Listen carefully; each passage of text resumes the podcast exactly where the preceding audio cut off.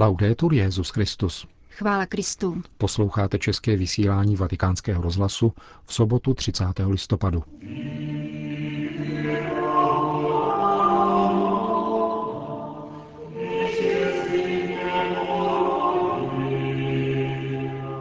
Řeholní formace je umělecké dílo, nikoli v policejní výcvik.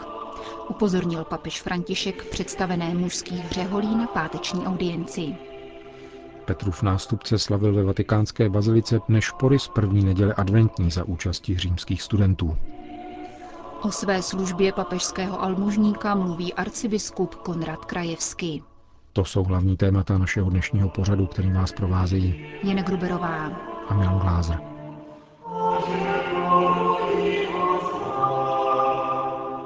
Zprávy vatikánského rozhlasu. Vatikán. Páteční setkání papeže Františka s Unii vyšších představených mužských řeholí se z původně plánovaného krátkého pozdravu protáhlo na tříhodinový bratrský a srdečný rozhovor. Jak Unie uvedla v následném tiskovém prohlášení, římský biskup z Patra odpovídal na otázky 120 přítomných řádových představených, kteří v těchto dnech zasedali v Římě. V samém závěru Petrův nástupce předeslal důležitou informaci. Rok 2015 bude věnován zasvěcenému životu. První okruh dotazů se týkal podstaty zasvěceného života a jeho poslání. Po každém křesťanovi se požaduje radikální následování pána, po řeholnících však obzvláště, zdůraznil papež. Jsou to muži a ženy, kteří mohou probudit svět. Zasvěcený život je proroctví. Bůh nás žádá, abychom vyšli ze své zahnízděnosti na výspy světa. Bez toho však, abychom si je ochočili. To je na nejvýš konkrétní následování pána. Při hovoru o situaci řeholních povolání papež upozornil na mladé církve, které přinášejí množství plodů. To samozřejmě zavazuje k přehodnocení inkulturace. Církev se musí sama sobě s velkým zahambením omluvit za apoštolské neúspěchy, které způsobilo milné chápání inkulturace charizmatu, jako v případě jezuity Matáričiho. Inkulturní dialog má vést k tomu, aby se zástupci různých kultur podíleli také na řízení řeholních institutů, vyzýval papež. Svatý otec trvá na stále řeholní formaci, opírající se o čtyři základní pilíře formování ducha, intelektu, komunity a apoštolátu. Skrze upřímný a otevřený dialog o všech životních aspektech je nutné zamezit jakékoliv přetvářce a klerikalismu. Formace je totiž umělecké dílo, nikoli v policejní výcvik. Cílem je utvářet řeholníky s něžným srdcem a nikoliv kyselé jako ocet. Všichni jsme hříšníci, nejsme ale skažení. Hříšníky přijmejme, skažené nikoliv. Nabádal papež František. K otázce bratrství papež poznamenal, že právě bratrské vztahy jsou u silným magnetem. Předpokládají ovšem přijetí rozdílnosti a nezhod a kdy není snadné je žít. Avšak bez bratrství není plodnost, varoval papež a dodal, představený nemá řešit spory bratří jako vedoucí. Je třeba konflikt pohladit. Několik dotazů se týkalo vzájemných vztahů řeholí a místních církví. Papež potvrdil, že z vlastní zkušenosti zná vyskytující se možné problémy a reagoval. My biskupové musíme pochopit, že zasvěcené osoby nejsou pomocný materiál, ale že přinášejí charisma, které diecézy obohacuje. Jaké meze má řeholní poslání, tázali se konečně řádoví představení papeže Františka. Tyto hranice musíte hledat na základě vašich charizmat, uvedl svatý otec. Prioritou nicméně zůstávají společensky vyhrazovaní a také škola. Základem vzdělávání je předávat poznání, dovednosti, hodnoty. Skrze ně předáváme také víru. Vychovatel musí být na úrovni vychovávaných a ptát se sám sebe, jak hlásat Ježíše Krista měnící se generaci. V závěru papež řeholníkům poděkoval za jejich práci, ducha víry a snahu o službu. Děkuji za vaše svědectví a také za to, že snášíte mnohá ponížení zakončil Petrův nástupce páteční setkání s Unii vyšších představených mužských řeholí. Svatý otec František přijal v sobotu dopoledne skupinu dětí s onkologickým onemocněním, které přijali společně se svými rodiči z polské Vratislavy. Děkuji za to, že jste mne navštívili a že se modlíte za církev. řekl dětem papež a pokračoval. Vaše utrpení, nevysvětlitelné utrpení, je pro církev velkým dobrem. Bůh o tom ví a zná také vaše modlitby. Papež František poté osobně pozdravil každé z dětí a jejich rodiny. Papeži Františkovi stále leží na srdci utrpení syrských bratří a sester. Vyjádřil to také dnes při promluvě k poutníkům řecko-melchické církve. Modlím se za zemřelé a jejich drahé, kteří již dlouho zakoušejí velké soužení. Věříme v sílu modlitby a smíření, pokračoval papež. A se zármutkem apelujeme na všechny zodpovědné, aby v dialogu nalezli trvalé a spravedlivé řešení konfliktu, který zapříčinil již příliš mnoho škod. Ripeto anche a voi. Non ci rassegniamo a pensare al Medio Oriente. Také před vámi opakuji, nepodáme se myšlence, že by již Blízký východ neobývali křesťané. Mnozí z vašich sester a bratří již ovšem odešli a dnes tu zastupují komunitu v diaspoře. Vyzývám je, aby si všude zachovali lidské i duchovní kořeny melchické tradice a svou řecko-katolickou identitu. Církev jako celek totiž potřebuje bohatství křesťanského východu, jež je také vaším dědictvím. Pro všechny naše východní bratry jste zároveň viditelným znamením vytouženého společenství s Petrovým nástupcem. O dnešním svátku svatého apoštola Ondřeje myslím na jeho svatost konstantinopolského patriarchu Bartoloměje a na pravoslavné církve, mnohé sesterské církve. Patriarcha di Costantinopoli e alle chiese ortodosse, tante chiese sorelle. Jednota vyžaduje obrácení každého z nás, upozornil papež a vyzval členy řecko-melchické církve, aby nadále pěstovali své ekumenické a mezináboženské vnímání.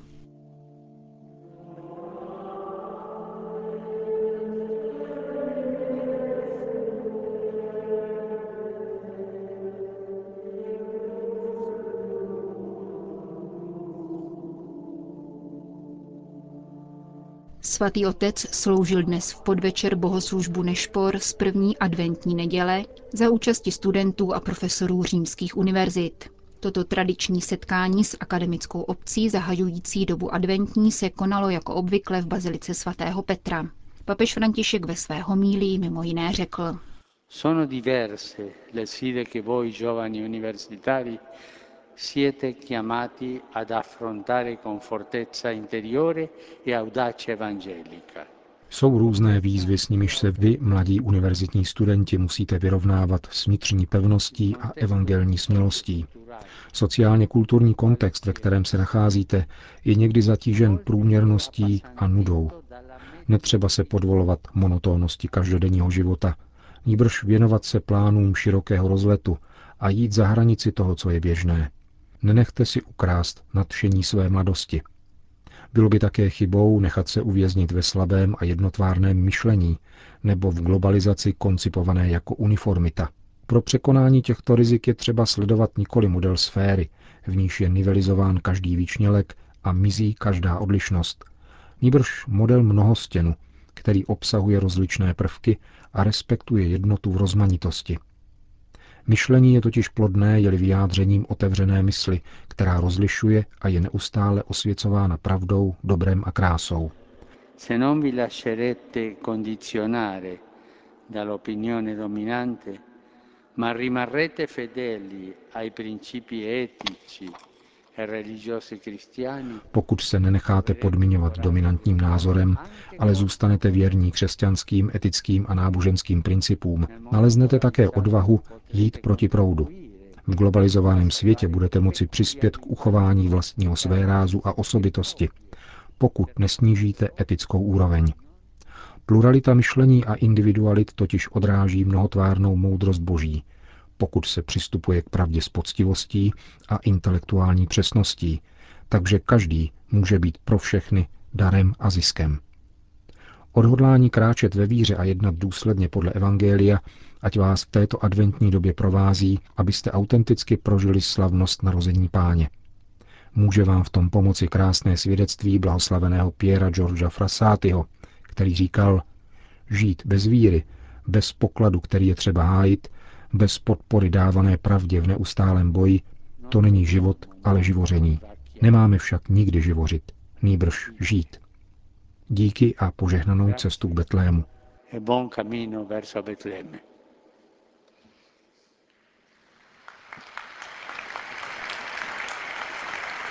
Končil svatý otec svou homílii z bohoslužby Nešpor z první neděle adventní.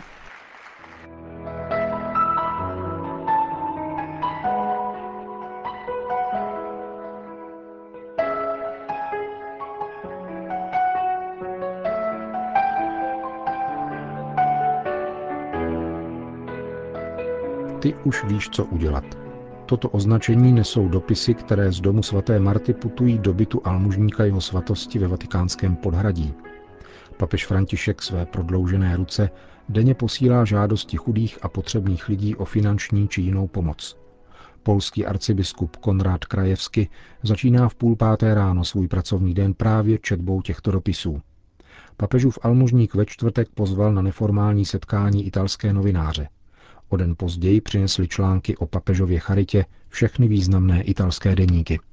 Podle arcibiskupa Krajevského vlastně otce Konráda za titulování excelence totiž vybírá zvláštní pětieurovou taxu na chudé, jak mu poradil papež. Rozdělila apoštolská dobročinná pokladna za minulý rok pomoc ve výši jednoho milionu euro. Od změny pontifikátu se objem pomoci zdvojnásobil, podotýká 50-letý polský kněz. Úřad apoštolské pokladny zaměstnává 11 lidí, kteří odpovídají na všechny dopisy a ověřují pravost žádostí, tedy zejména doporučení faráře. Každý týden pokladna rozesílá zhruba 100 šeků farním úřadům. Peněžitou pomoc pak dotyčnému žadateli předává papežovým jménem místní farář. Tentýž osobní vztah pěstuje papežský almužník k potřebným na území Říma. Každý večer výjíždí s dobrovolníky, většinou členy švýcarské gardy, k bezdomovcům, osamělým starým lidem či přistěhovalcům. Nepřináší jen materiální pomoc, ale také papežovo požehnání a modlitbu, ku příkladu do pečovatelských domů pro seniory. A poštolskou dobročinnou pokladnu částečně financuje asi 250 tisíci euro ročně prodej ozdobných pergamenů s papežovým požehnáním. Tyto listiny vyhotovuje 17 kaligrafistů. Papež mne výslovně vyzval, abych na kontě neměl žádné peníze. Nemáme ukládat na úrok nebo investovat, ale pouze utrácet, vysvětluje otec Krajevsky. Prázdný účet je dobrý k tomu, aby se zaplnil, míní totiž svatý otec – a když svého almužníka potká, vždycky se zeptá, nepotřebuje-li na svou službu peníze. Donátor se ostatně vždycky najde. Polský arcibiskup se italským publicistům svěřil, jak to bylo s financováním duchovního léku Misericordíny, tedy růženců rozdávaných před dvěma týdny po modlitbě Anděl Páně. Škatulek se tehdy rozdalo 27 tisíc. Neuvědomil jsem si, jak to bude drahé, vypráví otec Konrád. Nesl jsem papežovi faktury za 30 tisíc euro a cestou jsem potkal předsedu jedné známé mezinárodní nadace.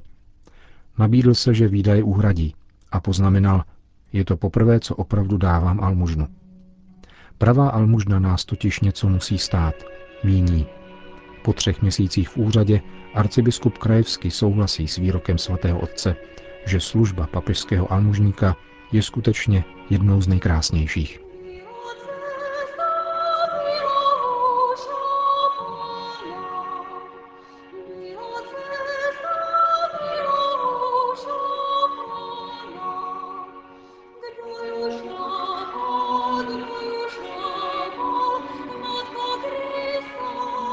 Končíme české vysílání vatikánského rozhlasu. Chvála Kristu. Laudetur Jezus Christus.